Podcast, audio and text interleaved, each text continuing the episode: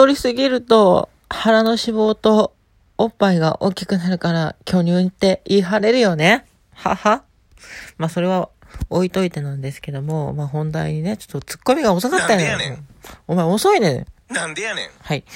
あの、今回も質問いきたいと思います。18歳の、あの、で、男性から女性に性別を変更中の方々、方々、方から質問いただきました。というわけで読み上げます。18歳の MTF です。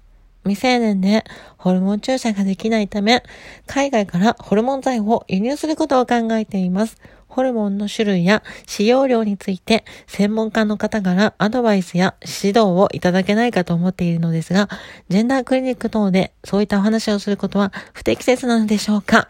ということでね。はい、質問ありがとうございます。まあね、いや、不適切じゃ全然ないんだけどね。いや、むしろ、まあ、ジェンダークリニックとかって、まあ、うちらのようなトランスジェンダーの人たちが、まあ、クオリティオブライフ、幸せに生きていくためのサポートをする機関のはずなんですよ。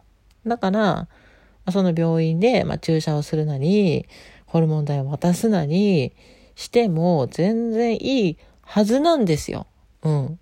だからこの18歳の人今聞いてたらね、本来そうあるべきだと思ってください。本来そうあるべきだと思ってくださいということは今の日本の現状どうなのかってことなんですよね。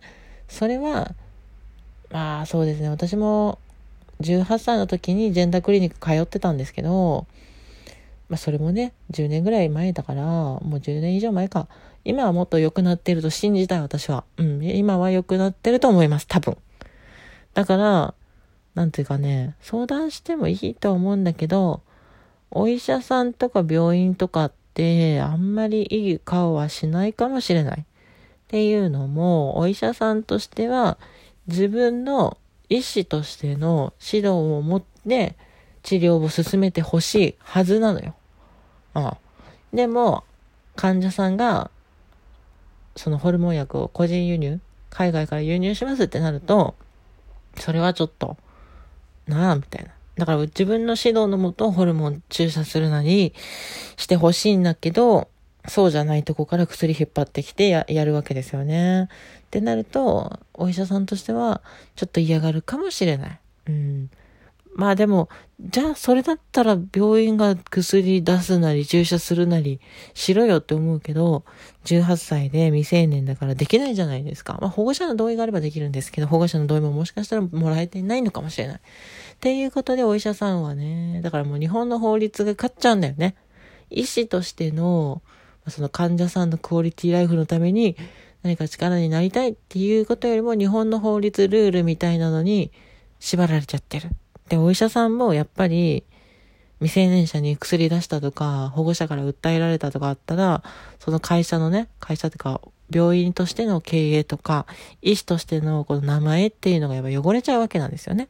患者一人のために。って思ったら、一人の患者に自分、そして自分の関わっている人たちのすべての、その、人生を責任取ることができないっていうことで、やっぱり一人の患者より自分たちのことを優先しちゃうし、それは当然だと思うんですよ。私もそうだと思う。私がお医者さんだったら、やっぱり、あの、それちょっと無理っすね、みたいなことを言うと思います。ただ、あの、ちょっと法律で私はちょっとあなたにアドバイスとか、そういう薬とかできないんだけど、でも諦めないでほしいとは言うかもしれないな、私はな。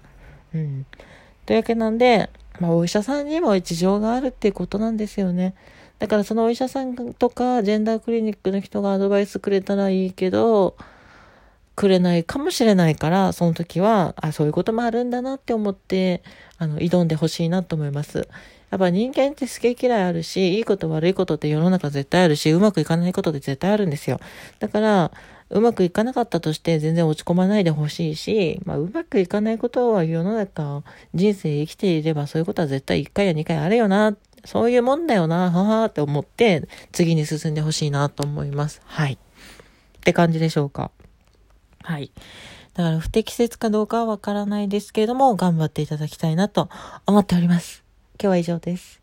この番組では皆様のお便りをお待ちしております。質問はお便りでもいいですし、ピング質問箱の方でもいいですので、お気軽にどうぞではまた次回のラジオでお会いしましょう。